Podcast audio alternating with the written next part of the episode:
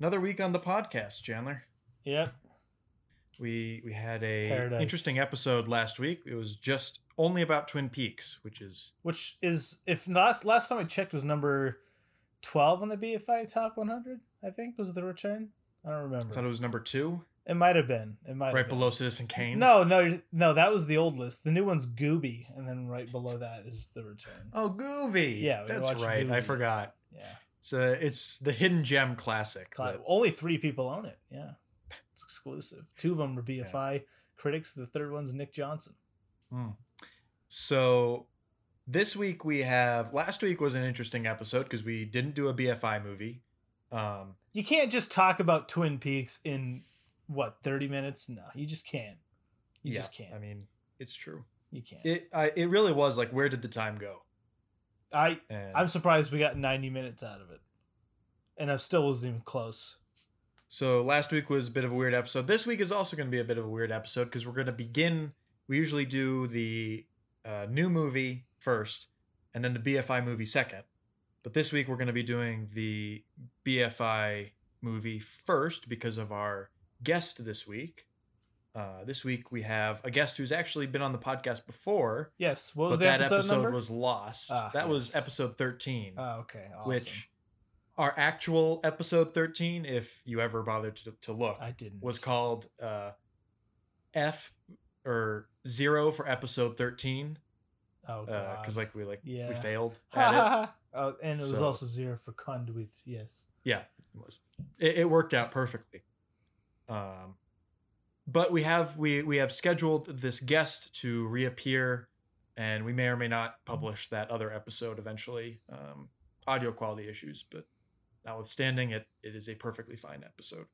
So this week we have our another good friend from film school our friend brenton bender who is currently a undergrad no, graduate. Graduate. a graduate film student at USC Film School, uh, which is very cool. Say hi to the folks, Brenton. Very cool. Hello, everybody. Happy to be here. We're happy to have you back on, and For the first time. and the second time, and here to talk about uh, our BFI movie of the week, which is Michael Powell and Emeric Pressburger's A Matter of Life and Death, The second of their movies on this list. And last, I believe. Really? What was the first? Not the red shoes. Red Shoes? Yeah, I officially, I have officially confirmed that the red shoes are for some reason no, not on this list. Weird. Nowhere to be seen. That's interesting. So one of these weeks we'll have to schedule that in as just uh, the other we'll movie, uh. Brenton, was uh, Life and Death of Colonel Blimp, Oh, okay. which I can Uh, I- I mean, understand I- because that one is unabashedly British. Which Yeah. maybe that's why they went with it. So the British Film Institute has to vote for it. I- I just I I would have thought the Red Shoes is one of those things that's on all these uh, favorite lists It's always yeah, really well-known filmmakers. So I, Yeah, I just the, assumed. the director's I, list. I would have thought that if definitely. any of their films, well, red shoes. but- yeah, Yeah. Well, you know, But- as long as we got the one, I Yeah. I subscribe to the belief that it should be one film per director, but Jacob does not. No, I think, that, that- I think that's a ridiculous. But to uh, be statement. fair, there are 'Cause it- two. There's you know yeah, there's uh, two. Powell there there are two, two so you get one for each. Uh, yeah, just like I'd put two Coen brothers movies on the list. Well, it's one of those things where, like, let's say you run out of good movies by good directors, and you're picking lesser quality films just because you've already picked good, like, great films. Well, I don't know. There's a lot of good movies from decent directors, but that's not what we're talking about. No, we're not. All right. Um, since Brenton is our guest, maybe maybe you'd like to introduce the movie, um, and if you'd like to say anything else about yourself that I might have not covered, Oh no, it, you said plenty, plenty. you want to remain Uh, anonymous. But yeah, uh, A Matter of Life and Death is a, a film directed by um, our, our esteemed filmmakers, Michael Powell and Emeric uh, Pressburger. And uh, it, it follows a World War II British pilot who uh, is supposed to die at the end of uh, World War II, but he gets lost in the fog. Uh, and he ends up uh, waking up on a beach and then he falls in love with a American what what would you call her? A radio A radio Uh, traffic technician?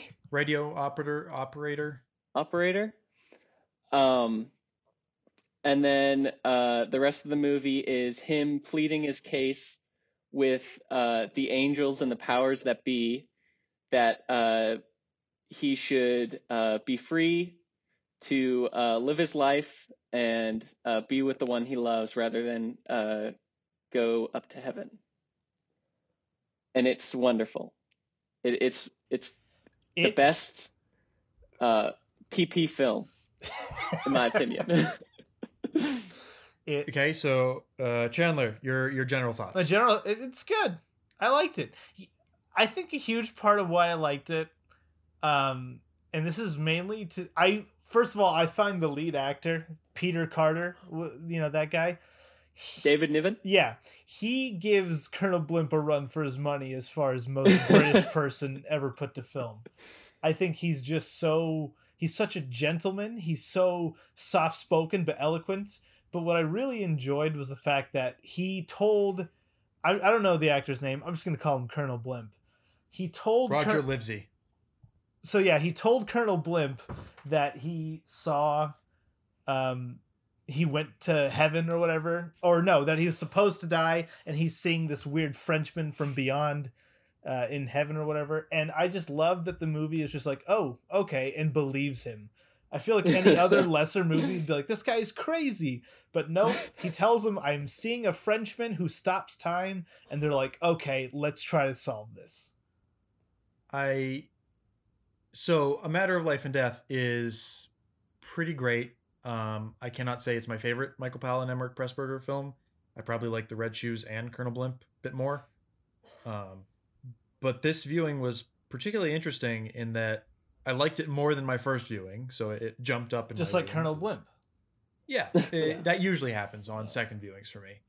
But one of the things that really stuck out to me this time was how simple and how quick the movie goes. It, It yeah, it does. It feels really short.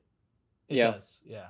Like y- y- the climax of the film is, you know, he goes to heaven to plead his, his case, and you're there, just like that. Like there's not that much going on before you get to that that kind of main set piece at the end, which is Mhm. which is interesting. It's it's a well paced film, particularly for the time that it was made in. I think uh, I definitely still like this or uh, Colonel Blimp a little bit more.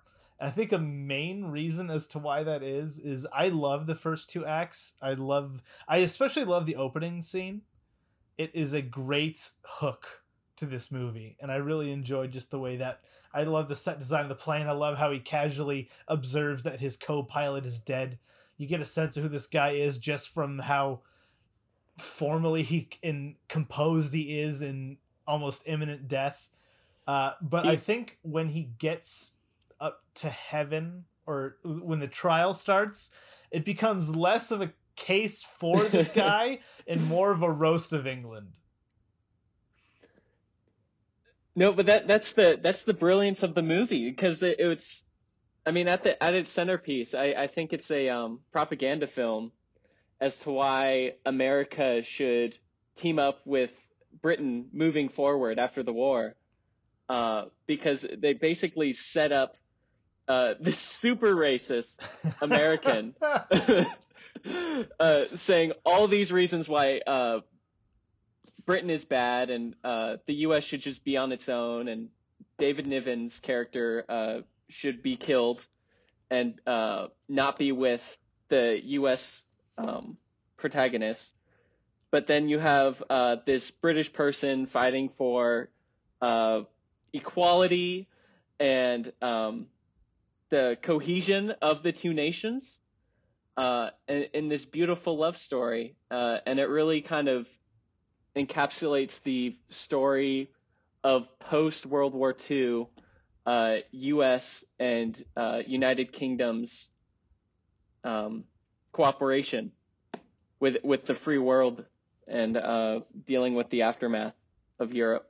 You know, it's really weird watching this today because the idea that there would even need to be a propaganda film that to bring us closer together Yeah. is kind of absurd because you're like, we're, we're already close. What are you talking about? We were close during World War II. What? I don't know, right? And let's not pull any punches. I mean, uh, Great Britain certainly does not have a good track record when it comes to uh, nations around the world, developing nations. this is pretty, Yeah, it- still well, yeah, it's still developing for Yes. for reasons that may be related to which I enjoyed that because it was it was like essentially a good five to ten minutes of all of the the victims of British imperialism just sort of roasting England, and I understand the the idea behind it being a more unifying message, but the first two acts don't really deal with that. They're more about this contained story about this guy who should have died but didn't.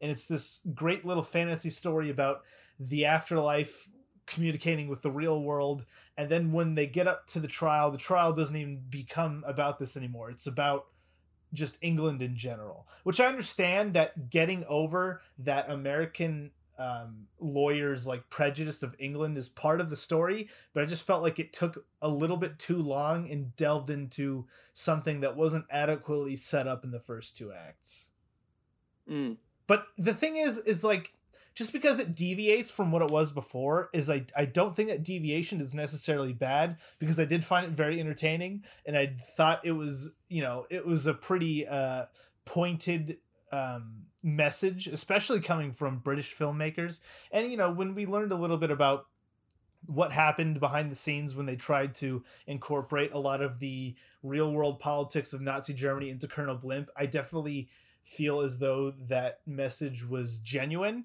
It's just that it doesn't really align with the first two parts of the movie.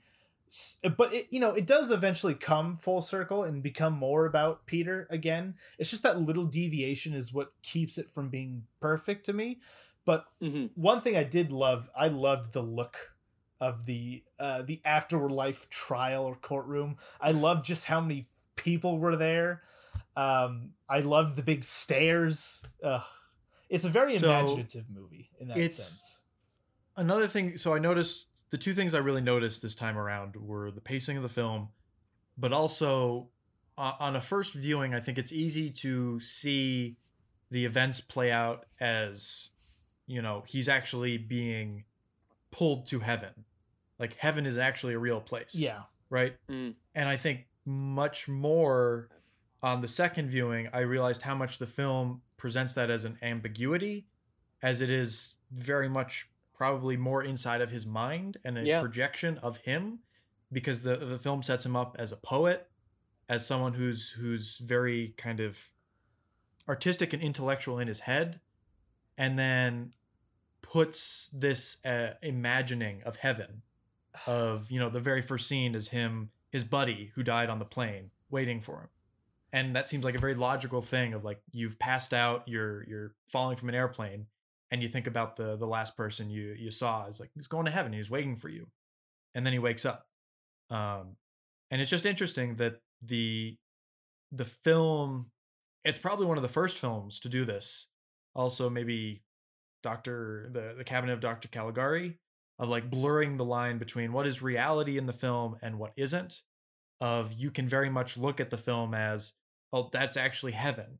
But it's also very interesting to look at as it a, a um, projection of him Well, and as a british person his ideas of all these people. Okay, see, I I get that, but I feel like the the extent to which Colonel Blimp takes part in this trial kind of disproves that it's a projection. Now, stop me if if you didn't think this, but when he when the other pilot goes up to heaven and they're talking about uh, or they realize that there's been a mistake and Peter didn't go up there, they refer to this mistake as something that's only happened one other time before.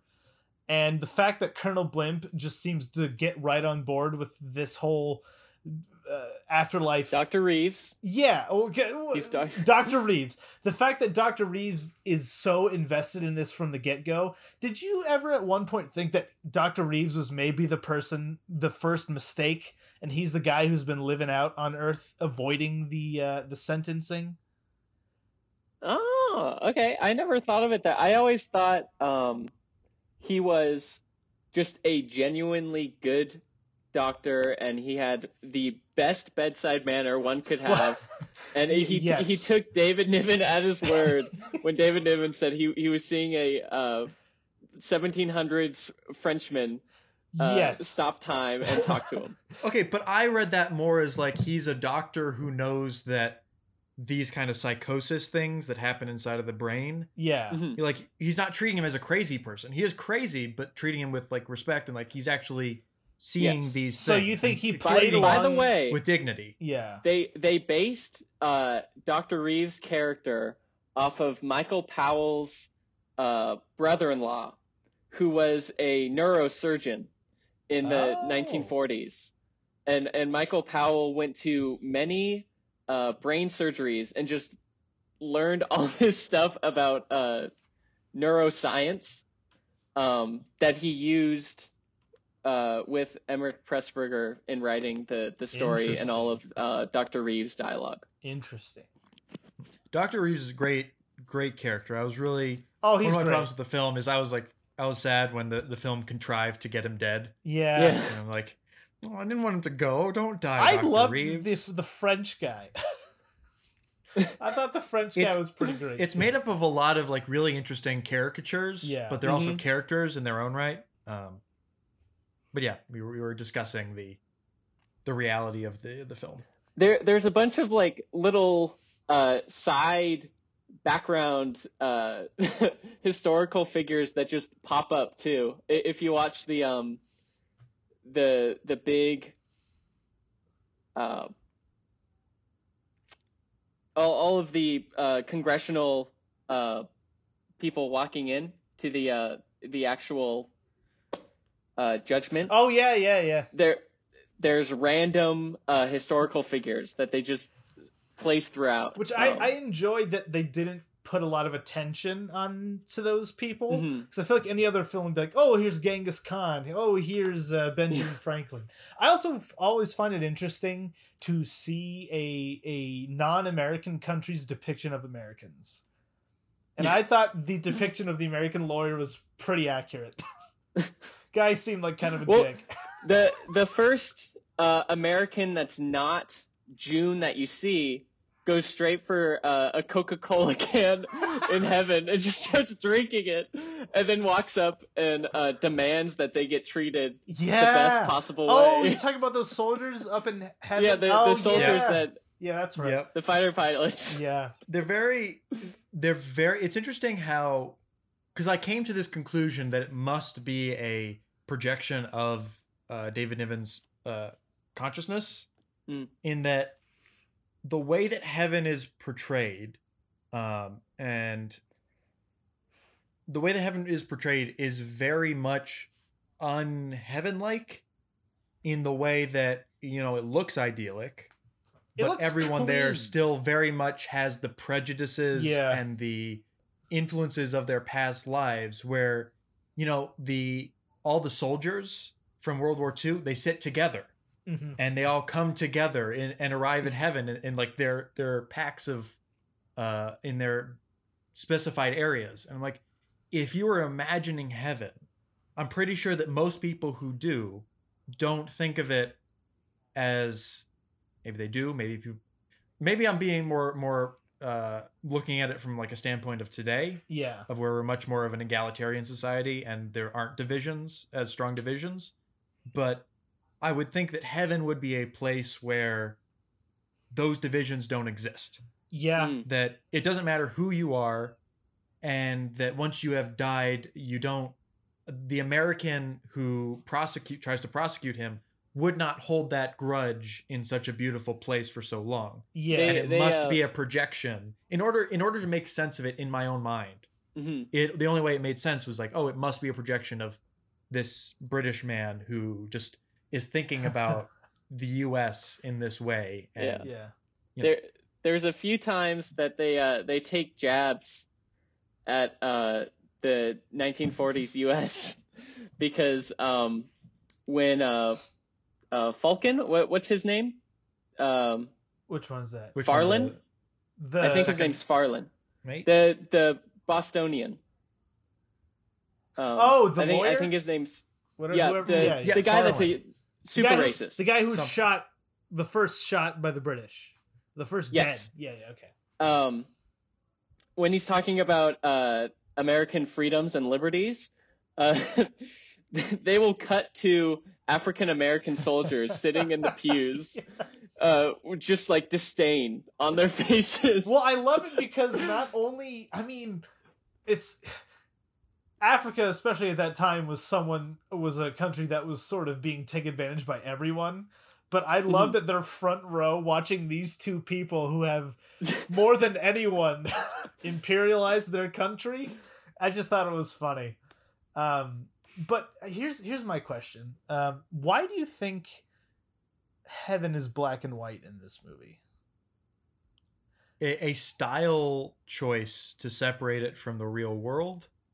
Which I get that, but Um, the color itself, you you typically, again, this is going off of our modern day conception of heaven, but you typically picture as something more than real, you know.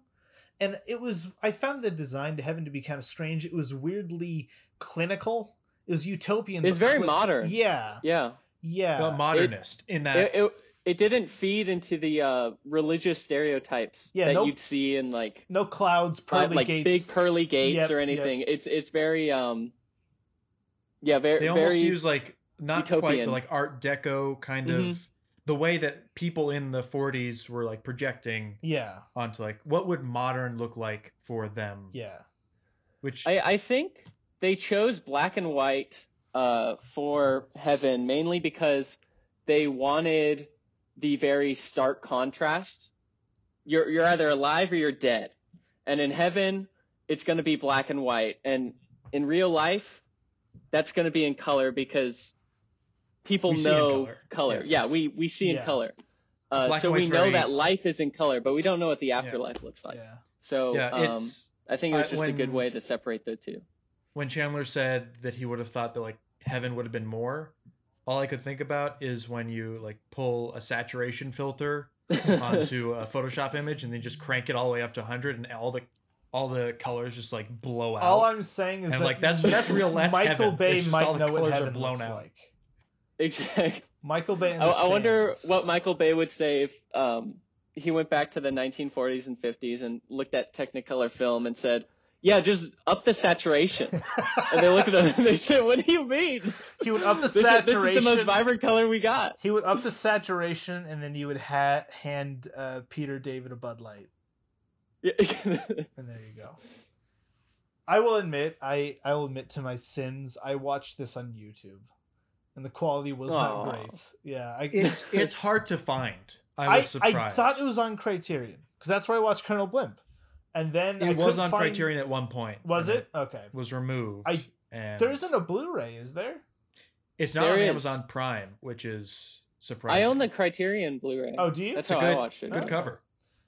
Yeah, well, Great cover. I you know I'm trying to get like one Blu-ray every two weeks while the sale's going on. I was gonna get Colonel Blimp next, but I kind of want to get this just to rewatch it because I feel like, especially the quality of the video I was watching, which wasn't terrible, but was wasn't great, because I immediately watched like the 4K restoration trailer after I saw Mhm. it, and I'm like, oh, this looks even this looks amazing in the 4K trailer. So I think There's some beautiful cinematography in it. Well, even There's Amazing some really transition. beautiful. So here's the thing: we just we came from Life and Death of Colonel Blimp, which has a very it's Technicolor, It's very- but it's also stagey. it's almost like TV Yeah. in a Yes. way, how you might imagine it. And Life and Death of Colonel Blimp is interesting because it has a lot of that too, especially I mean, in the real also- world stuff. Especially Yeah, like the they're opening known scene in the for. plane. Yeah, the Michael Powell and Emeric Pressburger are known for using Technicolor in particular. Yeah. this particular way of of film and combining the three colors to make you know actual uh, color film um, and the way that that looks in some scenes looks a lot like colonel blimp where it's very stagey and there are one or two shots where i might even call it bad cinematography Wow. although Wow. i can't fault it for that Yeah, you can, to be um, fair, yes. And then there's other shots, particularly some of like the matte painting shots and some of like the the, the larger scale things where also in the in the doctor's observatory Yeah, where he's yeah. looking out on the village and then there's a shot where he opens up the door to let her in and there's it's just black frame with and it's a frame within a frame Mhm. and there's some shots like that that are just gorgeous and like really cinematic but it's interesting that the film like kind of bridges those two versions of uh michael powell and emeric pressburger where it's very stagey very mm-hmm. tv-esque kind of from Yeah. our perspective these days to something that's very cinematic matte painting and I really like that very different. TV-ish look though. As far as the set Yeah, I'm not goes. complaining Yeah, about it. yeah. i'm just describing it that way I think this film has one of the greatest transitions to heaven that has ever been depicted in film, All which is the Remind me. the eyelid closed shot.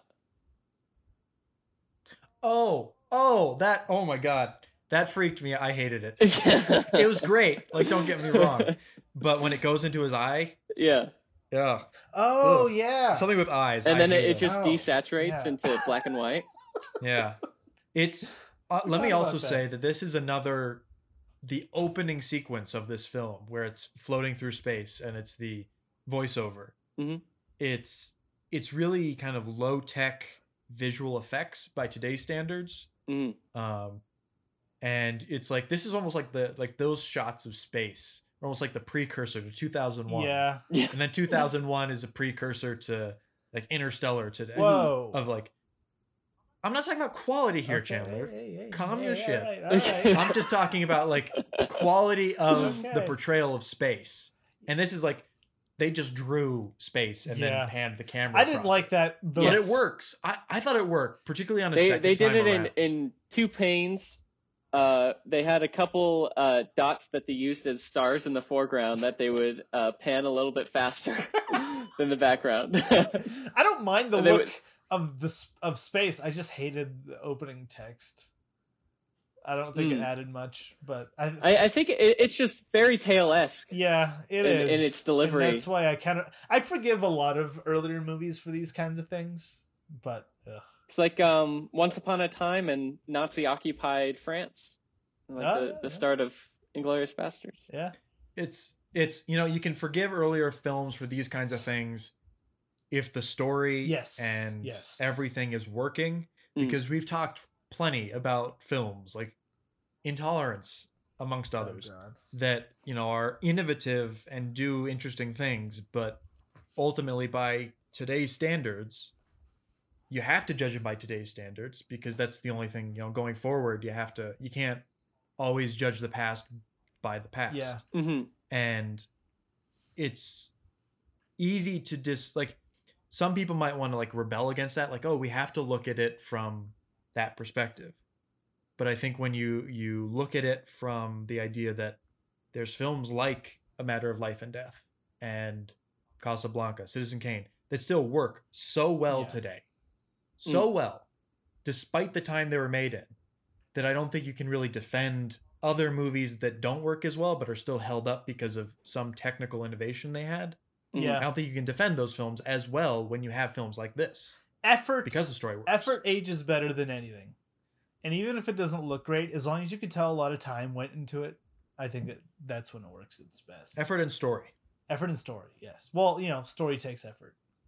And you know, this is just a film about the true love transcending time and space, essentially, Yes. which is very wholesome when you get down It it. is, and I think a huge part of it. Again, I cannot stress the lead actor's performance enough. I loved him almost as almost as much as I loved Colonel Blimp in Colonel Blimp, not in this movie. Da- David Niven is probably my favorite uh, golden age British actor he because he he's so charming and and polite and nice, and he has that that British quality about him without having the stiff upper lip yeah. that they got like in the 60s and 70s. Yeah. I just love he's so calm through Mhm. everything. Through the beginning when his plane's being taken down, in the middle when the French man is telling him he's going to heaven and going to die, he's just always like, "Wait, hold on. Wait. No." Can I get my whiskey shots back? let me have those back? Uh, wonderful. Uh, yeah, I still like Colonel Blimp though. A little bit more. This is great though. I enjoyed this. So, if you're to put into words, Brenton, why is Mhm. this one of your favorite movies? Uh, I I just think it, it has a holistic view on the human experience, uh, and it it doesn't pull punches in terms of um, picking sides. It just says we're we're all in this together, and we all should get along. And really, there are no bad guys. There there are some people that have major prejudices That's in true. the movie That is true. obviously, but that they're I love movies that don't paint a, a black and white bad guy good guy picture. Um, it's just everyone's trying to live their life, uh, and and some people uh, step on other people's toes, but in the end, uh, we can all get along, and what really matters is true love. in The, England, It was the American ideals. One thing that I don't think aged well was the, uh, ironically, the the climax of the film where true love is supposed to save the day, where Mhm. the the staircase is going back up, Mhm. and it's the idea they had was that true love stops the staircase, but like the camera just kind of like the There's a lot of weird Dutch angles in this movie. but like if you were doing it today like you Like in you would think that Interstellar? they could like shake the camera a bit more right? Like i didn't get the feeling that the staircase stopped. It just was like you oh know that that's they uh, escalator um was an actual thing that they built uh around like the the matte paintings of the statues in space behind them. But uh apparently it was the loudest thing that uh the, the UK studios ever built uh and oh god. all the audio was unusable in any of the shots you see it moving i'm sure. I would So, just love the the fact that it that it was a little janky um I I give them a pass. I would just because- love to be there or hear the raw audio where you see just try to hear those two actors deliver their British lines over that. The the best uh, line readings in this um, are the the French collector character, the the Hmm. angel, like seventy one or whatever his uh, number is, Yeah. uh, when he's yelling Peter, as as Peter runs down the stairs. Peter. Peter, Peter, come back! And then the um the the silent interaction between David Niven and his um pilot friend uh, when they see each other in the the end, they have like a um oh the uh the the most bizarre like shaka bra um communication between each other that that is reminiscent of like Bill and Ted, where, where they they don't care about like the conflict of the situation and what the stakes are. They're just happy to see each other. it's wholesome. It's nice. it is It, nice. yes, Yeah. so the question is uh this is on the bfi oop, this is on the bfi top 100 list does it deserve to be here yes. chandler Well, you know I subscribe to the one director per list rule. So I'm going to say no. But that doesn't mean it's a bad movie. Wait, we did uh was this ranked above? This was Uh, this Life was Death, ranked or the- above Colonel Blimp. Yeah. So Okay. on my on my list, there were a bunch of ties on the BFI list. So a bunch of them are listed like if a bunch of them got the same amount of vote, they'd all be listed as number 80 Okay. on the list. Interesting. And it just skipped to the next number, like 85, because Mm. there were four ties. hmm So I got rid of that just because we needed to have an order. Right. Um, so this isn't the actual place, but on this adjusted list, it's number A Matter of Life and Death is number 92 on the critics list, and uh, The Life and Death of Colonel Blimp is number 97, also on the critics list. There are no Michael Powell and Emeric Pressburgers on the directors. I find that so list. hard to believe. Wow. Yeah, I know. I Especially the I red was in shoes. shock. Yeah, I, I would think Red Shoes would be a a top sixty film of all time for. At least for the BFI directors. directors. Because I feel like every director at some point is named. It's quoted so much. Yeah. I've never seen it, and I was excited to watch it, but now I'll just have to watch it on my own time. Yeah. Now, now, now you'll just have to watch it after you're done with. Now I don't have any contractual obligations to watch this. Movie. there there is a, a montage sequence, a dancing montage sequence in the Red Shoes that is some of the greatest filmmaking ever made. So I don't I don't agree with it, uh, but I'm not going to say that it's it's wrong because you know so many films. We we have a over hundred years of cinema. So. That's true. Yeah. It here's the thing. I think that we're so used to hearing about the red shoes, particularly from filmmakers like Martin Scorsese, who's Mm. probably the, the biggest and loudest proponent Oh, of that yeah. film. I think he's on the commentary and he does an introduction and he's Same just with on a Colonel whole Blimp. bunch of special features. Yeah. And he's so loud about it that we hear about it more than maybe a lot of directors do. Mm. Um, I'd be curious. I need to look at this because the I don't know if I ever told Chandler this or if Chandler ever figured it out on his own. The you can see who voted on what. Wh- Who, You can? What critics voted on what movies? What directors voted on what movie on the BFI website? And I I link to that every episode in the show notes just for pe- so people know. Um, It's, and I it- usually look, and usually so far, the bottom list, I have yet to recognize a critic except for last week or the week before, whenever we did uh, Intolerance, and I recognized Armond White. Oh, Who- Not for that's his not for favorite movie. reasons. It's his favorite movie. uh, I just want to say, I th- this this whole the the absence of the red shoes is funny to me because I can just picture Martin Scorsese going up to the BFI with his copy of the red shoes on Blu-ray, and he's like, "Consider this," and they're like, "Nah, Imitation of Life, is much better." is film." um is any uh Martin Scorsese picture on the BFI Top 100? I don't think so. Is Raging Bull or yeah, oh yeah. We've Taxi got Driver? Raging Bull, Taxi Oh, Driver, Raging Bull. Goodfellas. Hey, I think that's it. They're all fairly high up. there's no I- I- on the list. I if you asked him, I bet he would be up for removing one of his films and, and putting the Red Shoes back Oh, on most the list. definitely. yes. Uh, it Wait, wait. the Red Shoes has one of the greatest character flaws in like As in the So- character itself is written badly, or the flaw. no is no the character compelling? has one of the the greatest flaws that feeds into the story. Oh, does she barf when she lies? What's his name again? The the actor that I love so much, Anton Walbrook. His character. I mentioned this before in our matter of uh no, not a matter of life, life and death of Colonel Blimp.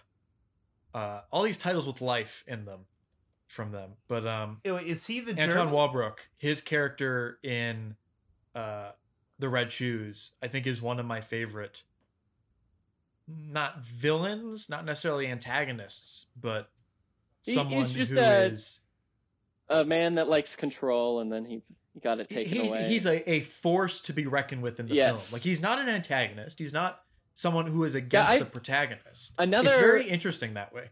Red Shoes is another one of uh, their films that does not have a bad guy. Like you, I guess you could say that Anton is the bad guy in that film if you needed to point one out, Yes, but it, it's very gray.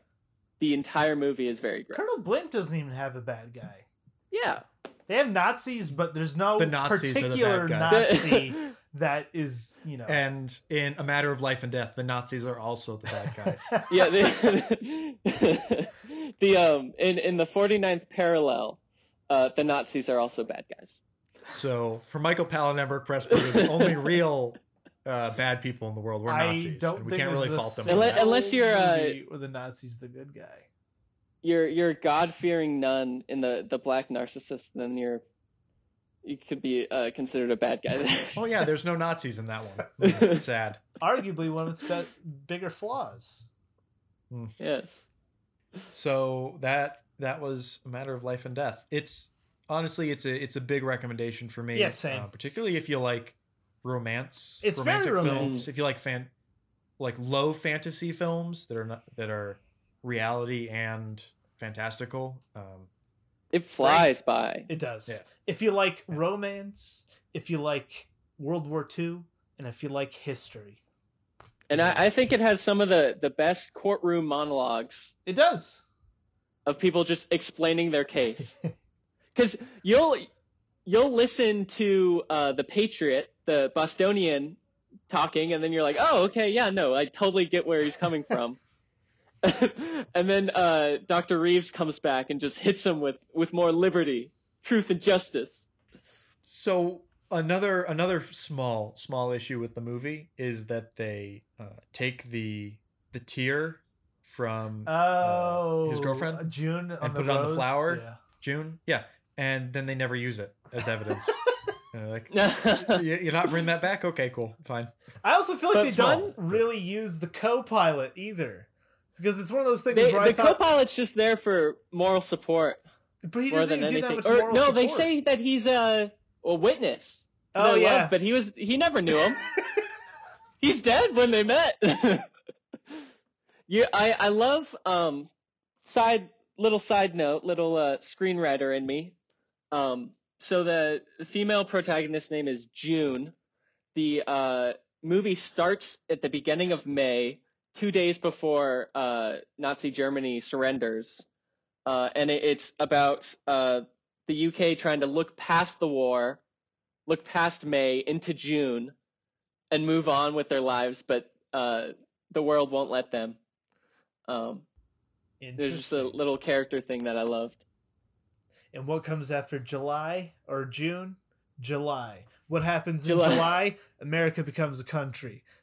Exactly. Uh, I don't It all makes sense it all now. it's it's layers. Palpatine's behind it all. Uh, all right, so our actually, I forgot when I made this introduction that we actually have three BFI movies going on this week. Um, And our next topic, I'm gonna let Brenton stay on the call as long as he wants yes. because he has some things to say. Maybe, maybe not. Oh, About what? Look at him.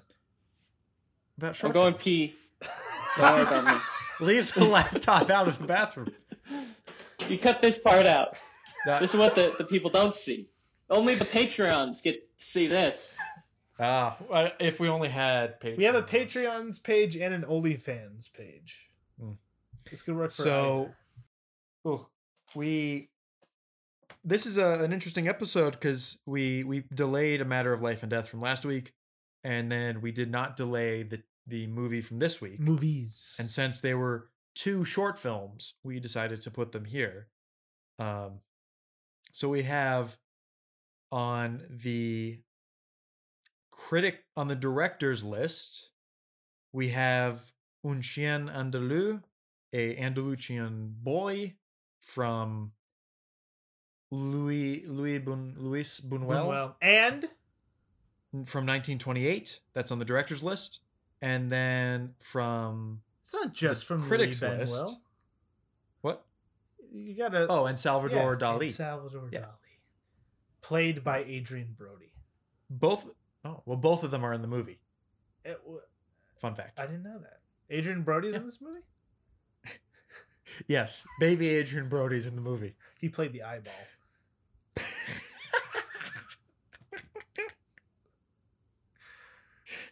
I'm just gonna. I'm just saying this Uh, right now. The first YouTube comment I read was, "This was an eye-opening film." shut up that's terrible uh uh and then the second short film we have so an andalusian boy is 21 minutes long second short film we have is a day in the country by jean renoir from 1936 that is on the critics list and that is 41 minutes long Yeah.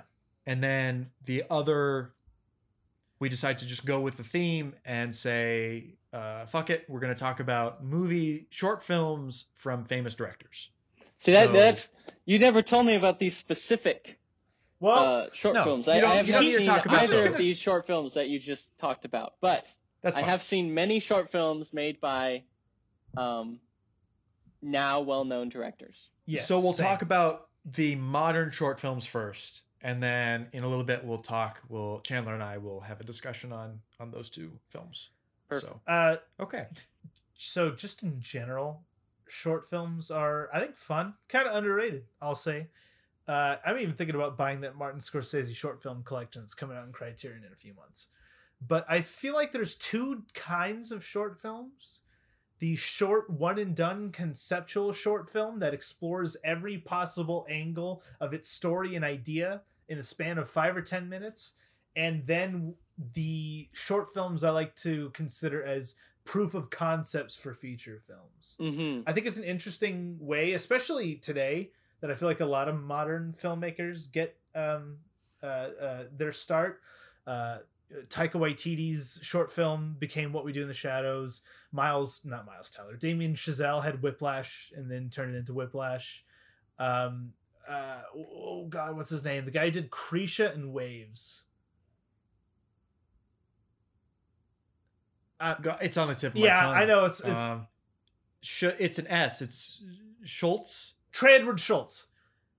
Trey Edward Shults made Krisha as a short film and then he turned it into a feature film. It's just an interesting way, uh, but there's also the people who excel at just the short film format. Uh, the Pixar shorts come to mind. Those are kind of the go to as far as animation goes. Um, but short films, they're crazy, man. They're they're a great way to get your your foot in the door. We've all They're made they're them. not easy. well. They're, I mean, they're they're not, not. easy to make. they're- They're completely different skill set from a feature. I think. yes. Well, it's okay. So here's the thing. It's y- you say that, but I think it needs a little caveat in that the the artistry of filmmaking is the same. Yes. You are not changing the way you film a short film versus the way you film a feature. Yes. Cinematic Uh, literacy remains the same. It's a constant. Right. It's the Format scripting and the way the story works Yes. Yeah. has to be radically altered. But I mean, it's interesting thinking that like back in, you know, the early uh, days of cinema, there were there were short films like the two we on the BFI list this week. Um and but they were very much a separate thing altogether. There were short films and they were kind of just pet projects of directors. They were meant to be screened before movies. They were a kind of separate thing altogether. But today you have short films, but you have everything.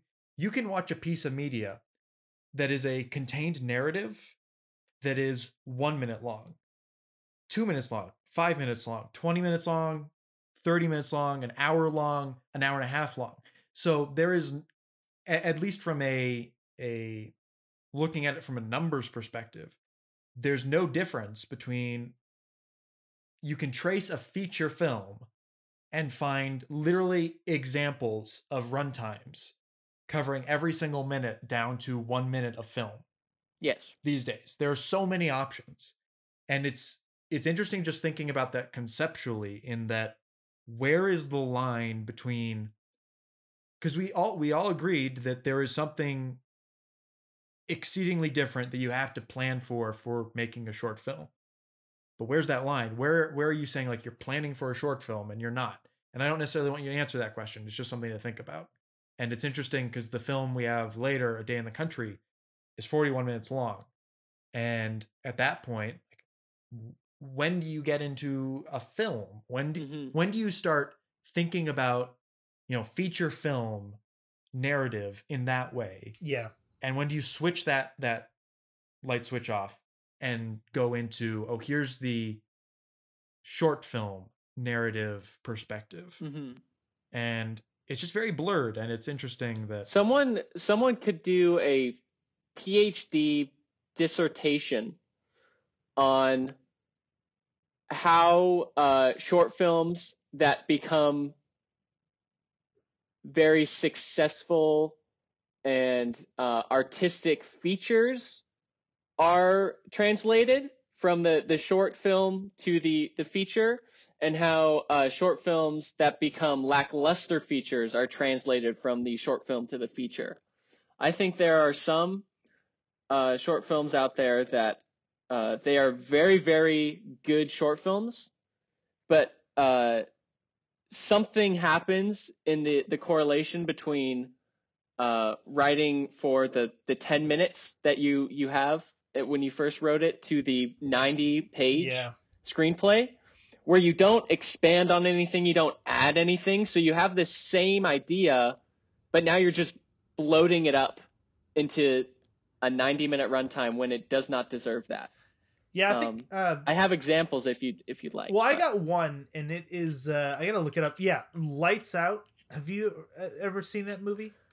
the By- the short film is amazing. Yeah, David F. Sandberg, who's the director of Shazam, who has, by the way, an amazing YouTube channel. he is a treasure. David F. Sandberg is a guy who got to start making short films. He made Mm-hmm. feature films, went to Hollywood to make Shazam, and he has a very informative YouTube channel where he just essentially breaks down lessons he's learned along his career. But David F. Sandberg has made a short film called Lights Out, which is so it is it's like it is the textbook example for the first feat uh, short film I mentioned, the one and done, get everything. It's a little flash in the pan, spark of creativity, short, brief, to the point. It is one of Yeah. the best in as far as that goes. I think I've seen it so many times in college Mm-hmm. courses. They teach it, they show it a bunch. Mhm. But then he was offered to make it into a feature film. And essentially, the short film is just a woman about to go to bed who sees a figure at the end of her hallway, but when she turns on the light, it's gone. You know, light on, light off, light on, light off, and whatever. Jump scare. Great short film. The feature is just, it's so bloated and unnecessary and meandering. And it's, I think it's one of the better examples of feature that doesn't translate, or short doesn't translate to feature. Another example, I would say the opposite. If anyone is, again, to bring up Whiplash, the Whiplash short film is a Have you got? You guys have both seen it, right? Whiplash Yes. the movie. Yeah. The Whiplash. Oh well, Whiplash the movie. Yes. Yes, but Whiplash the short film is essentially the scene in the Whiplash feature where uh, Fletcher turns, he throws the folder, he gets into the first huge verbal tirade. It is essentially just that scene. It still has J.K. Simmons, but it has a different actor for the lead part, and it's there's no it. You just go straight into that scene, and that is one of those things where I see it and I'm like, that's not a great short film, but you can Mhm. see the potential in that. I want to I want to say so like it, it's a great that you bring that up because I do you know if uh Damien Chazelle had the feature completely written and he just picked out a 10 minute sequence that he wanted to shoot I am as like a proof of concept? I'm unsure, but that would make sense. Mm. that sounds correct to me. I don't know though. Right. You can stretch it to justify that scene existing as its own short film. I personally Mhm. don't think it does. But I would venture to say that that was probably the case just because that scene, that short film, is essentially the exact same as the scene in the movie. It's it's almost shot for shot. Yeah. I want to say. Yeah. Like there's a couple inserts that are different, but for the most part, Even the delivery of J.K. Simmons is pretty yeah, similar. it's the sa- he is the same exact character Yeah. that he is in the feature. Interesting. I'll have to watch that. It's Um, okay. Just a, a random question. Well, it's not. I think it's about. great. I it's think not it's- a matter it- of quality. Yeah. At all. I think when you come when you get to short films, Yeah. particularly by famous directors, the the question of quality goes out the window, and it becomes purely a matter of what has this director done typically before. Typically all these short films are before they Yeah. became famous. And it's you know, it's a different question when you have films by famous directors like um Dementia 13 I think was Francis Ford Coppola's first film and it's utter shit. And then you know the godfather obviously a few years later. Um, there's no need to watch Dem- dementia 13 because it's a feature-length film. You're wasting your time. But when it comes to short films even if they're shitty by famous directors there's no wasting your time because they are short. Yeah.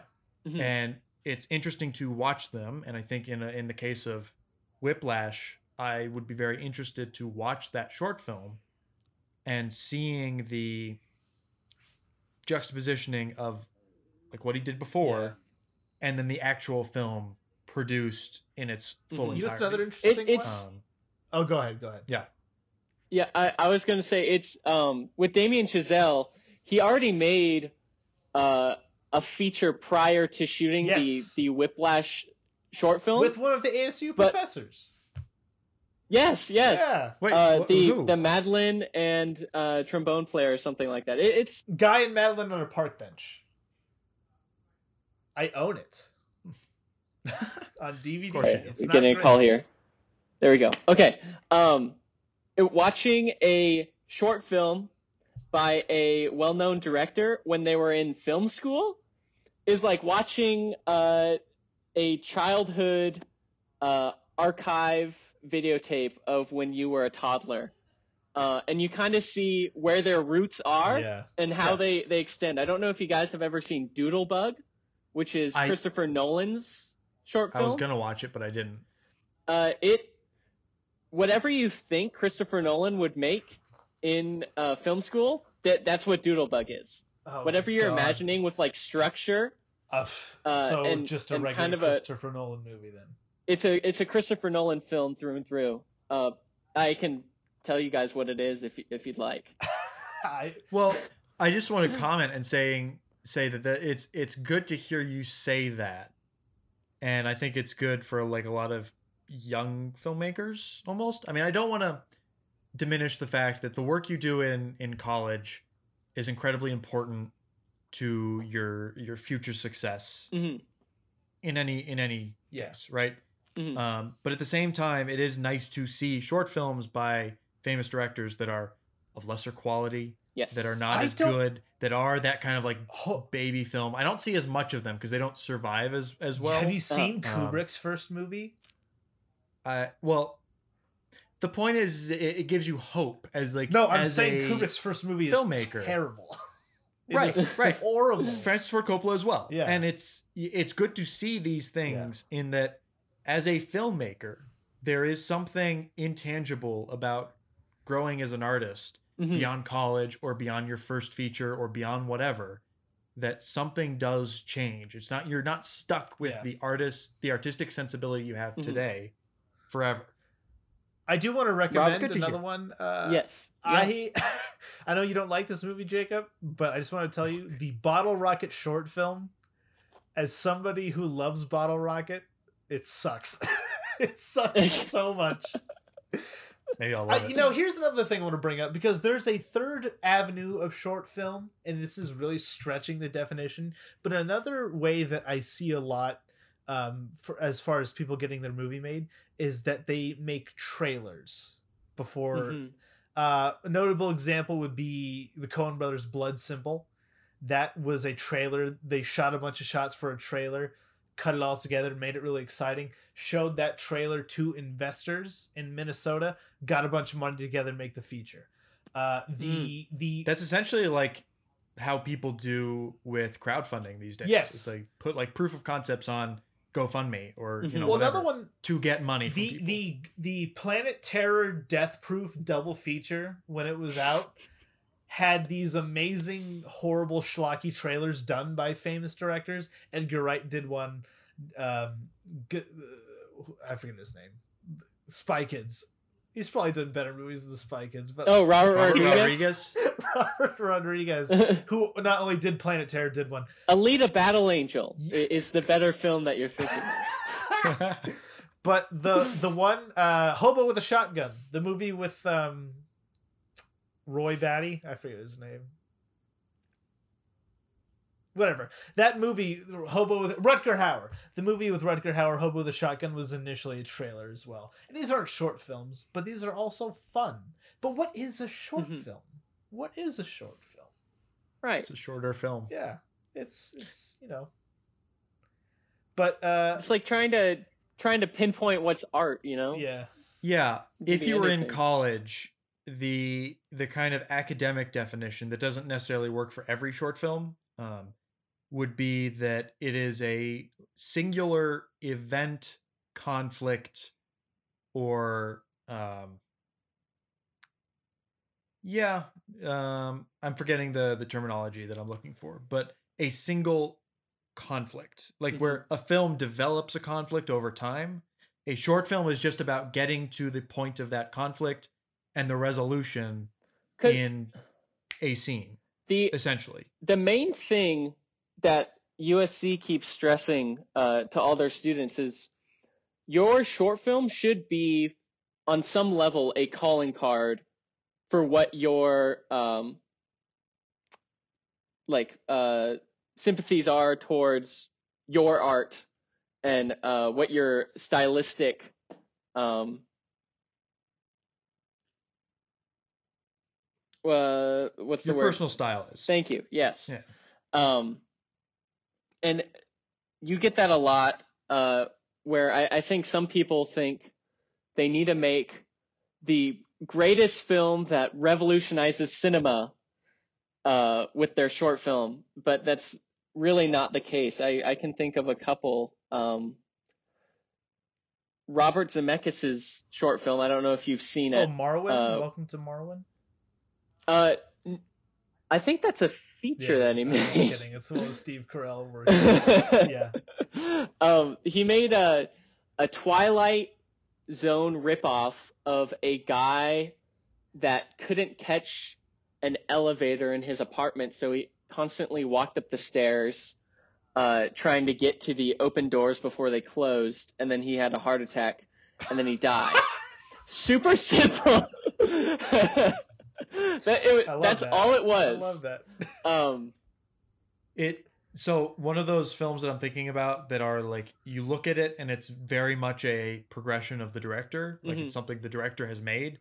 Is I actually just today I watched uh, Vincent, which is Tim Burton's first short Oh, film, Wow. mm, and it's a animated stop motion short, and it's just uh, a little boy uh, named Vincent is like very like a normal little boy, except that he wants to be Vincent Price, who's you know plays all these horror movies. That's the Yeah. most And Tim just- Burton thing I've ever heard. yeah, yeah, it's just a bunch of scenes of him of him like Tim Burton is uh, of like Vincent is nice to his aunt when he come when she comes Does over. he do a Vincent Price? but Price? he really voice? wants to make her into wax and put her in a museum right like it's just a bunch of different versions of that of like morbid kind of Yeah. um real life to morbid mhm. uh transition and it's looking at it it's like one it's one of the first things tim burton ever did and it's incredibly tim burton and it's interesting to see there are some directors like that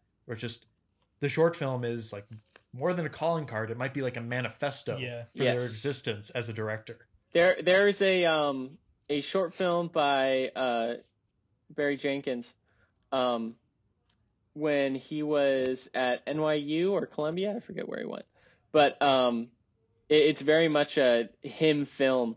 Uh, all it is is a uh right after World War or right after um 9/11, it's a New York uh laundry mat owner who's also uh Saudi Arabian uh, talking about how much he loves the American flag, but when he's talking about the American flag, uh, all it is is shots of his wife, um, and it, it, it's kind of poetic in a very unique way, but it it almost makes no sense. Oh, um, But at the same time, it shows all of his sensibilities uh, that he uses to the nines now. Um, but then you have you have other uh, short films like Coffee and Cigarettes. I don't know if you've seen Hey. Hey. Wait, Paul Thomas no, Anderson. he's talking about Paul Thomas Anderson. oh Yeah. which which, which one are you? Uh, we were- is there another Jim Coffee Jarmusch. and Jim Cigarettes? Jarmusch. Okay, this is. A, Oh, oh, okay. Jim well, Jarmusch yeah. made a feature film that is just ten short films, all revolving around coffee and cigarettes. But I have seen the Mhm. one you're talking about. Okay, i have not Yes, it's um it's a great precursor to Magnolia. yes. Uh, I think That he you turned it into Hard Eight, right? Did he not? I don't know if he turned it into Hard Eight, but I know the main guy in Hard Eight, the older man who's in a lot of the Mhm. early PTA movies, is in this movie. Ma- Yes. Is is isn't John C. Reilly also in it? no, no, not in That's this just Hard. Eight. Okay, yeah. Yeah, there there is another famous actor that you would know their face, Yeah. but I do not well, know the thing name. is, I've seen Hard Eight, but I've only seen the version that's available on YouTube, which is horrible VHS quality. Oh, okay. But no, it Yeah, continue. well, I've only seen Coffee and Cigarettes, which is a horrible like Betamax Yeah. rip yes. of uh, the original thing. yeah, yeah. Then you have you have other um, notable directors like Steven Spielberg's Amblin. I don't know if you've ever seen Mhm. uh, the I've Amblin of it, short. I mean, I it's haven't a seen it. It's a 30 minute long music video uh, that just tells the story visually.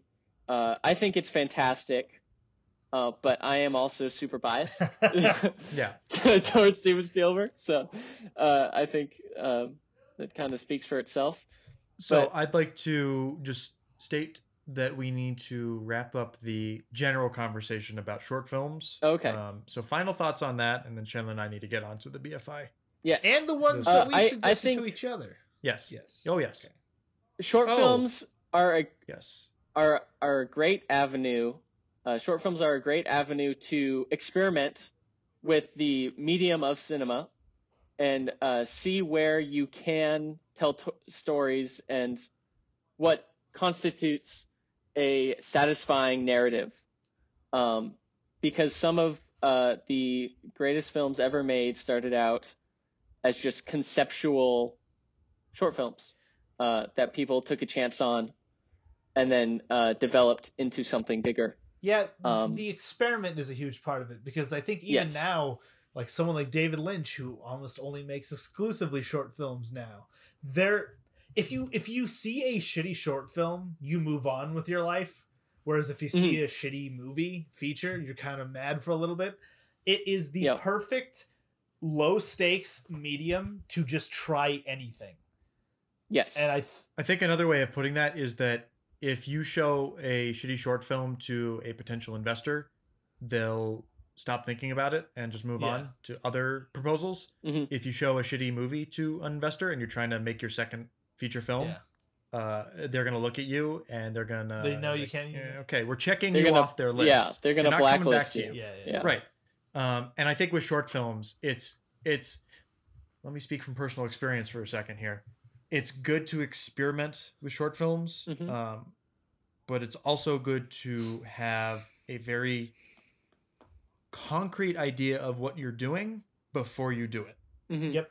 In that, I some of some of the short films that I did in college, I look back on now as I needed to have done them differently, although I am happy to have done them the way I did them because I learned a lot from that. Mhm. And it's also important that like if you're going to experiment, make sure you're looking for the lessons in that experiment after you're done Mhm. and you're not just abandoning that project and moving completely onto something else. Mhm. Mhm.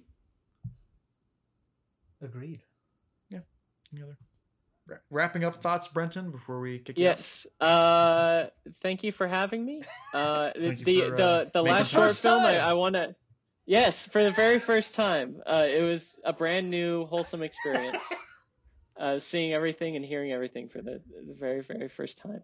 Um, there, there's one short film that everyone should watch, and it should be mandatory, uh, and that is The Next Floor. Is Um, that the Denis it is a- Villeneuve one? That Denis that is Villeneuve. that is the Denis Villeneuve film. Oh, That's so you what mean the got him platform. Blade Runner 2049, and it is my favorite short film. Uh, It's it's one of those short films where it's an un un idea, an idea that's just explored and then it's done. yes. That's all I have And to it, say. it's great. Uh, but yeah, thank you for having me, guys. It was a pleasure. Of course. I, I hope um, Thank you for being here. This time the audio works. I'm sure it will. I'll, I'll make it is work still regardless- recording on my end, so if not, I can dub it. there's something. we'll just dub Yeah. everything. All right. Well, uh, thank you. Uh, thank you for being Of on the course. Thank podcast. you, Yes. We look forward to your next grand entrance to the the podcast. Wonderful. Your Wonderful. next, When this your episode next gets first lost. time. my my next first time on the podcast. Your third first time. Yes. Yeah. All right. Goodbye. Enjoy talking about the other two short films. Okay. So, what do we want to discuss first? Which one? I want to let's let's discuss the ones we recommended to each other. Okay, so let's. Uh, Chandler recommended the short film Cousins to me by Jim Jarmusch, which is part of his longer anthology of short films. That he filmed over twenty. Coffee and cigarettes. Yeah. So Cousins stars Alfred Molina and Steve Coogan. what's his Steve Coogan, and they they meet in a coffee. Sh- they both play themselves, and uh, they meet in a coffee shop. So uh, I don't know if you just want to quickly go into why you recommended me Well, this, and then I'll So let you know what I. Think. I I really enjoy the Coffee and Cigarettes film overall. Some really really high highs and some eh lows make for a pretty good anthology uh, film. Um, but this one of all of them, I it might it's it's not my favorite. It's probably my second or third favorite, but I think it's the funniest. I think Steve Coogan is such an asshole in this. And Alfred Molina is so genuine, and I love the way that the power dynamic switches. You can just see Steve Coogan sort of recoil at his own assholery, and I just find it to be the funniest of the ten. So with Jim Jarmusch, I'm not always into his films, uh, mostly because his his style as a director is very slow paced, kind of naturalistic. Have you heard He him just- talk? No, He talks exactly like his movies are. Of course he does. Very slow, very deep voice, but very funny. You know, it's just a, a capturing of of life, kind of in media res kind of situation with him. It's kind of if you don't get immediately on board with the characters, you are going to slog through his movies. yeah, quit quit while you're ahead Yeah. if you're not on board. Yeah. Um, but I'd have to say that I think the short film is the the medium of choice for Jim Jarmusch for me, uh, because even if I'm not on board with the characters, that there is a a quickly a quickly fast approaching ending. This is the longest Right. of the short films, though, in this anthology. Really? Yeah, it is the longest. one. It so uh cousins question mark. I really enjoyed this. This was great. It was really funny. I would agree so with you with that, on that. And then uh, Steve Coogan asks Alfred Molina, "Are you gay?" and they have this awkward conversation based around that. There's a lot of great uh, pregnant pauses between the two of them. oh my god! the conversation's just left hanging. The- great. like there's a difference. I've seen pregnant pauses in college short films where it it they're absolutely horrifying to watch. You never want to have a college film pregnant pause. Yeah, this is a different this is like real this is acting the, with purpose like a pause with purpose and it, it works really well I the, the the funniest thing about this movie is I wonder why Steve Coogan even agreed to have coffee with him. from the from minute one, he seems so disinterested. Um, it was it was interesting because I was spending a lot of the film, the first half of the film, really just kind of like pinning down like what's the dynamic between the two characters. Uh, I wasn't sure for a while, and it I don't know it for a short film it really worked on a, on a sense of like just character uh conflict of where like one character has a goal another character has another goal mhm. Steve Coogan's goal is to get the fuck out of there, which just makes it very funny because Alfred Molina is, you're right, he's so earnest. And I felt bad for him the entire time. I'm like, yes, I want to be your friend, Alfred Molina. Yeah, he's such a nice I'd love to be your cousin. Uh, yeah, but that's the thing is that this this it's just short film. I love it because it's so simple, but at the same time there is a clear structure to it. It's a microstructure where the acts change mid sentence, but it is Hmm. a very complete story.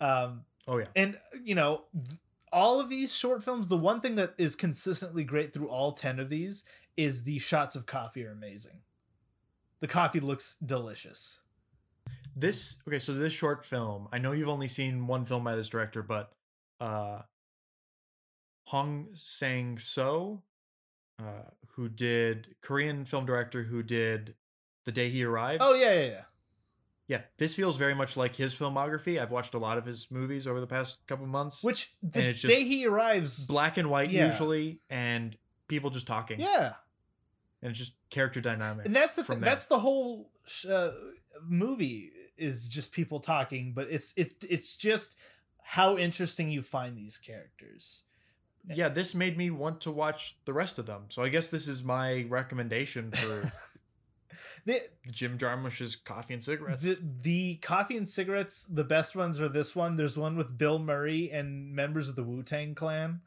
And then there's one with Tom Waits and Iggy Pop that is just so Jim Jarmusch it hurts.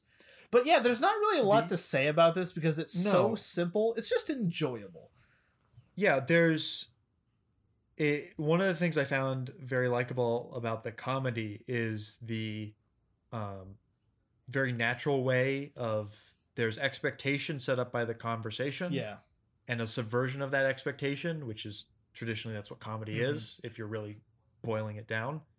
Um, and one of the examples of that is, like I said, uh, Steve Coogan says, uh, "You're not gay, are you?" And then the conversation goes on, and a little while later, Alfred Molina tells him, "All I want you to do is acknowledge this extraordinary thing and love me." And I just cracked up laughing because you you have that mind, the idea in your head that Steve Coogan's asking him is he gay, and then he says this later on, like you're not helping your case. This is funny, but you're so earnest, right? But that's And th- that's this subversion of yeah. just normal conversation. That's what I love about it is Steve Coogan literally has no reason to be an asshole to the extent that he is. I mean, this, it's not like this is some random fan who's trying to have this. They're both in the same league of actor. If anything, I feel like Alfred Molina is probably a little more popular than Yeah, that's what I was gonna say. Coogan. but I didn't want to state it out loud. Coogan's just an asshole for no reason, but he's such a funny asshole. But yeah, Yeah, it's great. it's it's fun. It's a fun time. It's it's that kind of short film where y- there's nothing really going on aside from the director's style. I saw this was the yeah this is my first Jarmusch movie. and This is what made me want to check out everything. And it was at this point during the short film where I was just the again the comedic timing, not only in the performances but the editing is fantastic. Like you said, the pregnant pause. It's so painfully awkward, but in the best way possible. yeah. So our next short film that I recommended to Chandler was Wasp. Wasp, from 2003. What is Wasp? Wasp is um uh it's white trash art is what it is. I it's British white it trash. is yeah, it is whew. It is essentially a story about a mother who lives in a not so great part, a very poor mother living in a not so great part of uh, England, who has four children, no father in the picture, and they're obviously very poor. They have moldy bread, they have a bug problem, their house is just in total disarray. And the film opens on the mother fighting a neighboring mother because her child got into a fight with her child. It's a great way to start off. It shows Well, the dynamic. To say fighting, it's it's like they're cursing each other out, There's a throwing little things, bit of grabbing physical contact. hair. Uh, they the mother is clearly. It's interesting that like the mother is clearly a bad influence. Yes. in a way. Yes. Um, we're not really given. There's no like social commentary really going on. here. it's not saying like It she's put in here by a society yeah, or it's anything. It's, co- just showing it shows us how the mother is yeah. this very vulgar person. It shows us how bad their situation is, but doesn't point any fingers as to how they got Yeah. there. Uh, it's a very simple story where this mother runs into an ex-boyfriend and lies to the ex-boyfriend that those aren't her her kids. She's just babysitting them, so they'll go on a date. And then there's a movie that I watched earlier this year called Daddy Longlegs, which is a Safdie brothers movie. Um, that is very similar in the fact that it is just a movie about in Daddy Longlegs, you can say eccentric. Here, I'm not going to go as far as the color eccentric. She's just not that great of a mother.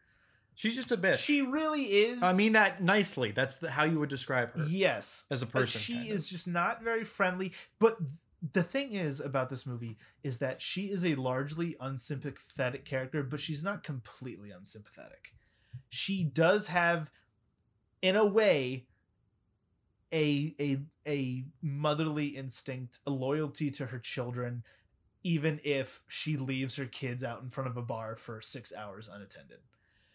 She obviously cares for her kids. It's just that she isn't a very good mom.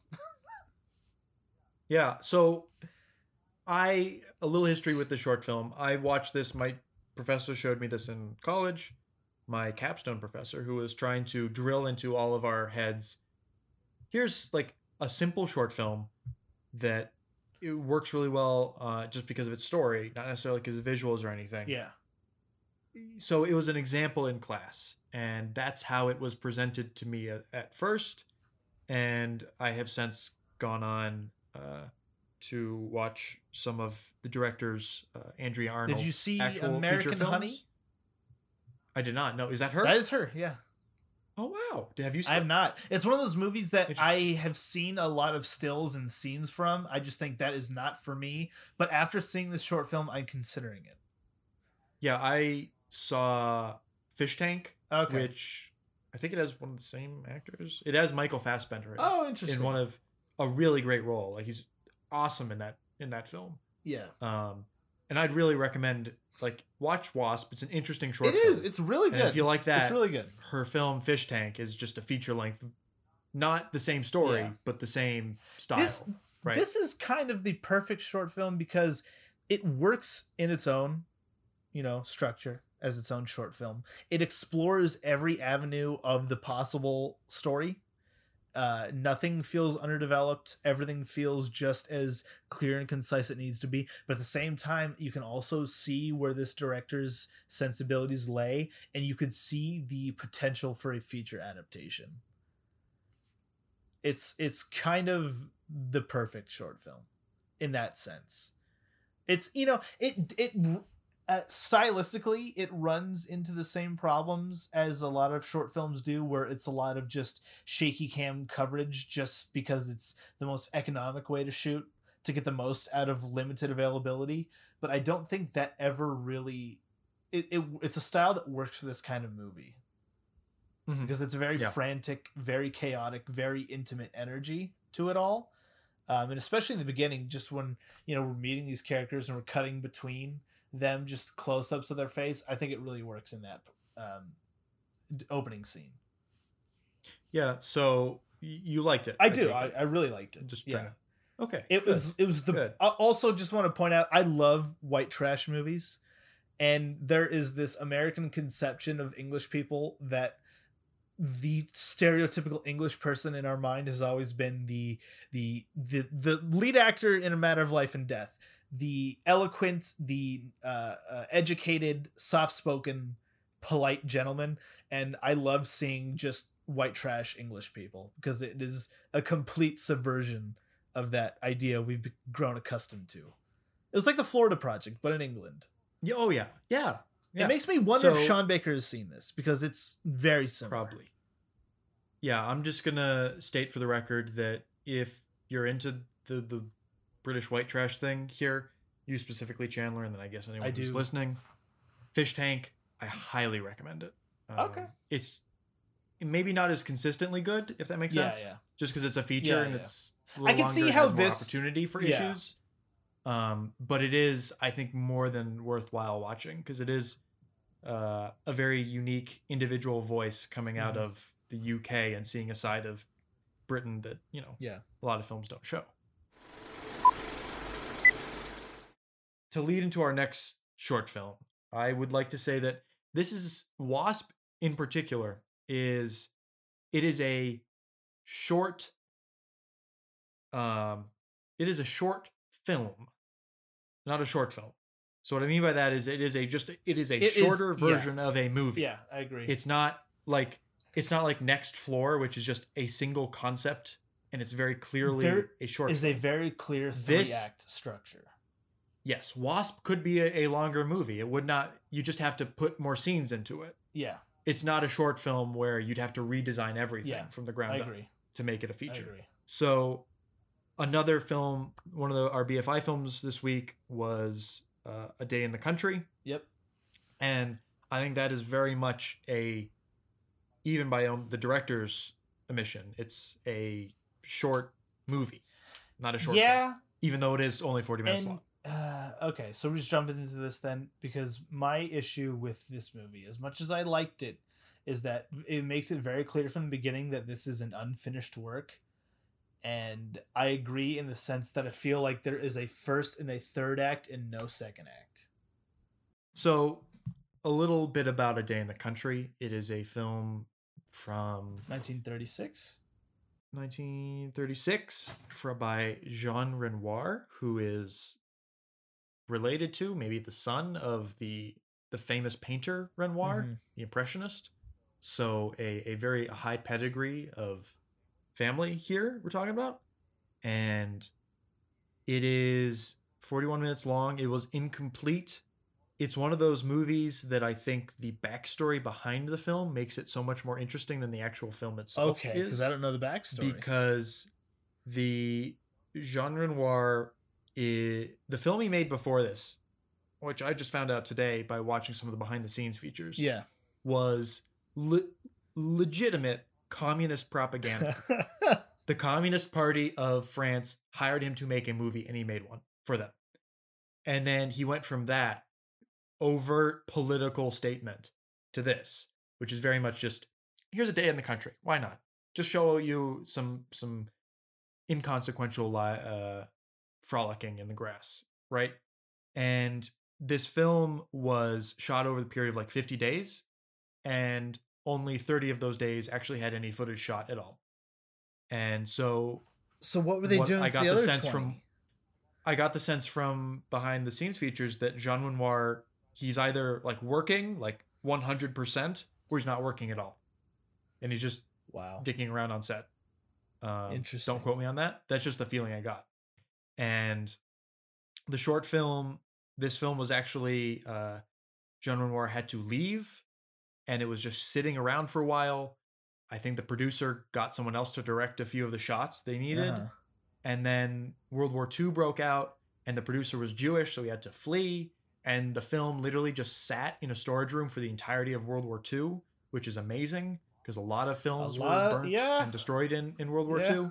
It just sat there, and then later on, the a relative of one of the the people who worked on the film edited it without Jean Renoir whatsoever, and put it uh, and and then made it into an actual what we see today, and it was shown at the very first Cannes Film Festival Interesting. Interesting. which it this film has a extraordinarily eventful history to it and then it's Um, just and it's this. it's just kind of yeah yeah Amazing.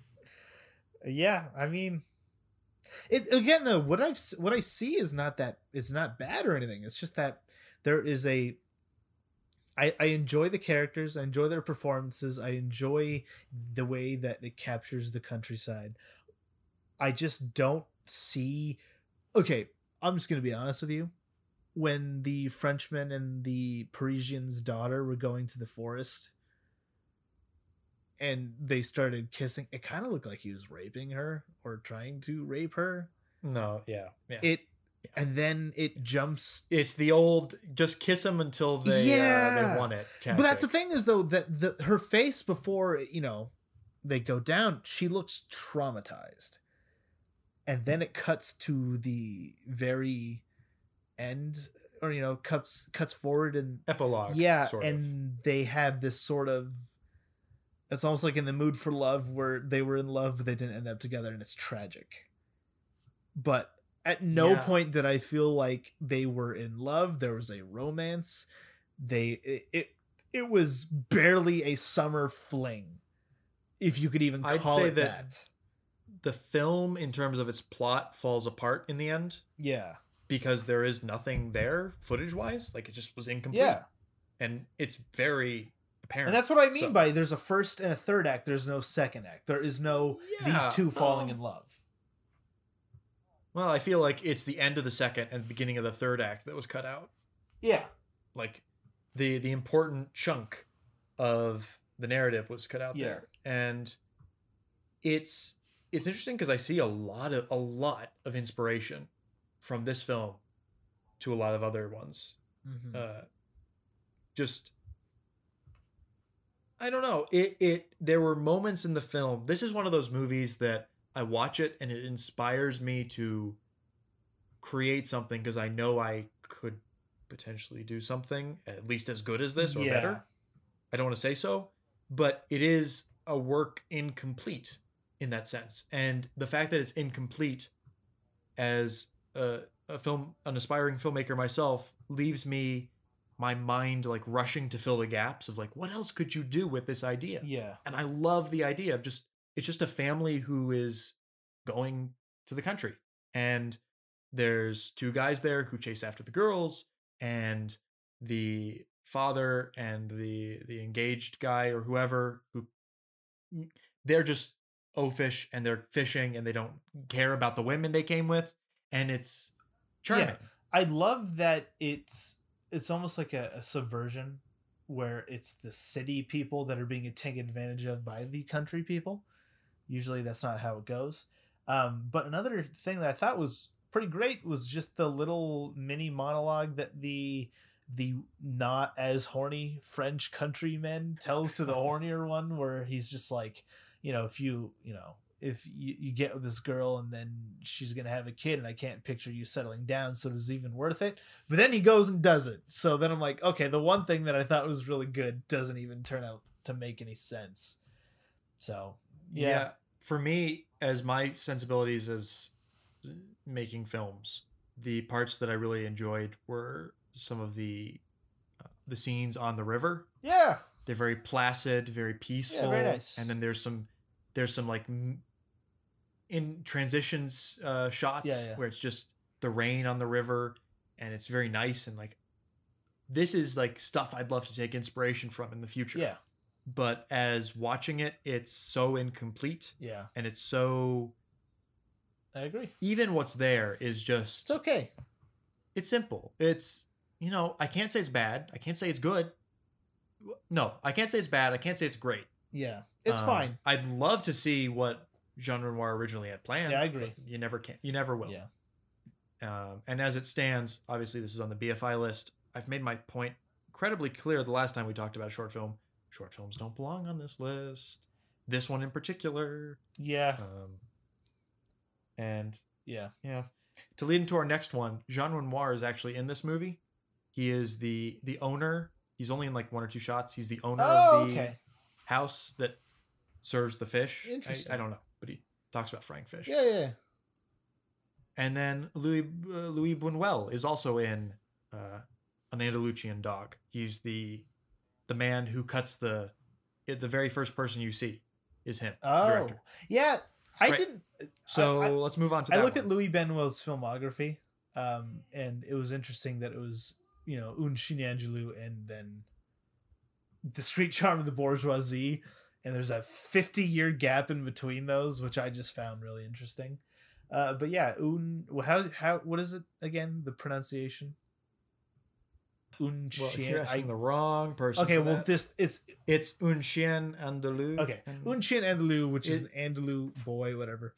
an Andalusian Andalu- boy. Andalusian Boy is a surreal short film um, created by was it- Salvador Dali, Salvador Dali and, and, Louis Louis Buñuel. Buñuel. It is a film where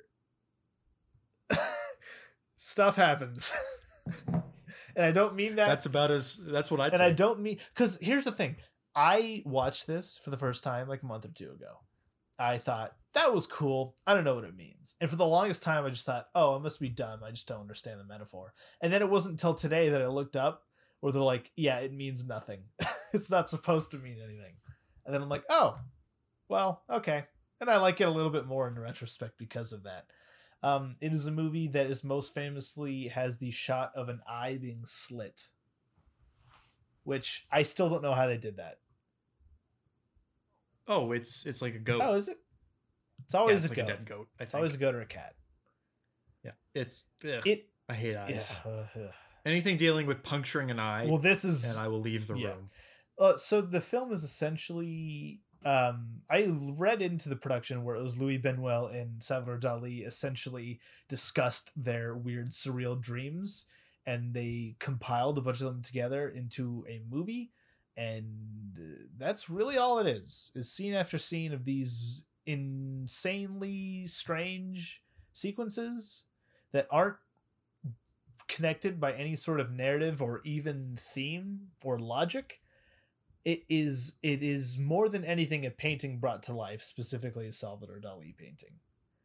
Yeah, I'd almost want to say that they're all kind of bridged by a Freudian attraction yeah. between characters of every scene is a man and a woman and the relationship between them and then the next scene is a some idea that jumps off of Yeah. that right like the, the a man watches that, I don't know where even to begin with this I- short it's- film. So I'll just say that like this film clearly has a huge impact on cinema in the future that you know makes no makes no sense. If you've ever seen a movie that makes no sense, Yes. I, I suppose you could trace its roots back to this. Yeah.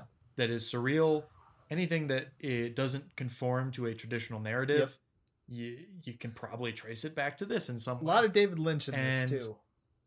oh yeah. A lot of it. but this seems like ideas some early filmmakers were expressing ideas in clunky ways that are interesting to watch because it is so surreal and so kind of like disjointed in its effect and you're looking for those bridges between the narrative and like trying to catch up to it and if it was an hour long it wouldn't like at a feature length it wouldn't work but it's 20 minutes long so you're just yeah. you're there Exactly. and then you're done um and today you i don't want to sound like sacrilegious by saying this but like you you i've seen a lot of these ideas done Yeah. in films better and by better i mean just more the idea has blossomed into a full-blown flower of the surrealism has is portrayed in a way that doesn't feel kind of start and stoppy that this did and just new Yeah. in a way that I agree. isn't complete Uh yeah, but you know, I give this I give this film extra credit. One because of the time period it was made in. Film is very much in its infancy at this time. Um and there wasn't really a lot to go off of as far as influences go and I think for the time this is actually pretty amazing with the, some of the stuff they managed to pull off. And not only that, but it's just brave of them to make something this even because again, even by today's standards, a lot of it's kind of shocking and I can't even imagine what it must have been like to watch this almost 100 years ago. But yeah, there's really not much to say. It is an art exhibit.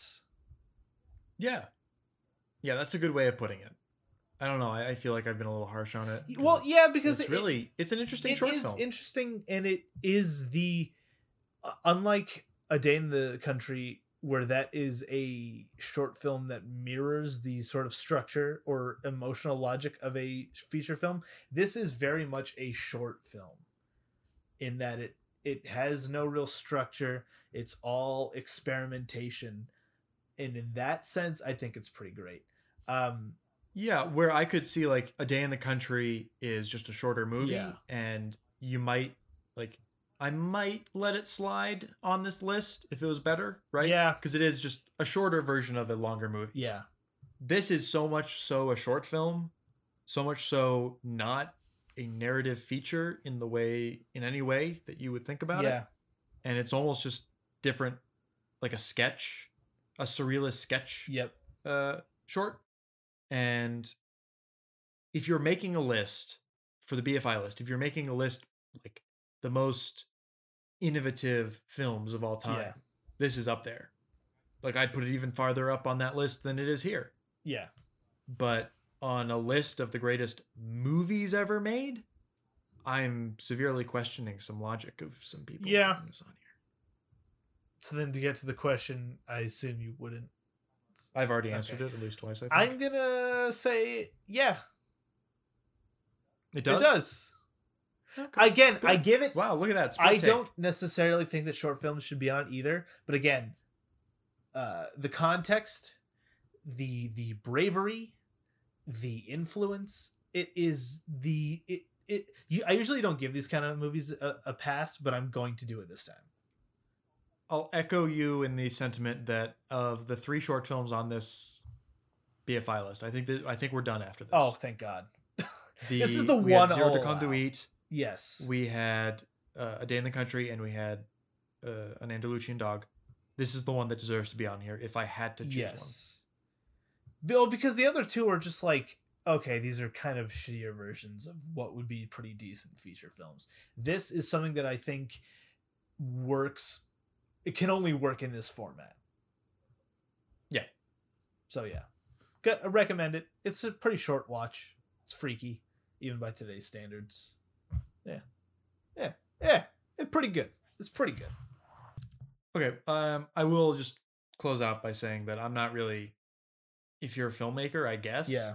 Like I don't know who I'd recommend this. No, it, it- yeah. It's interesting because I am me, and I'm really into film, film history, and all that.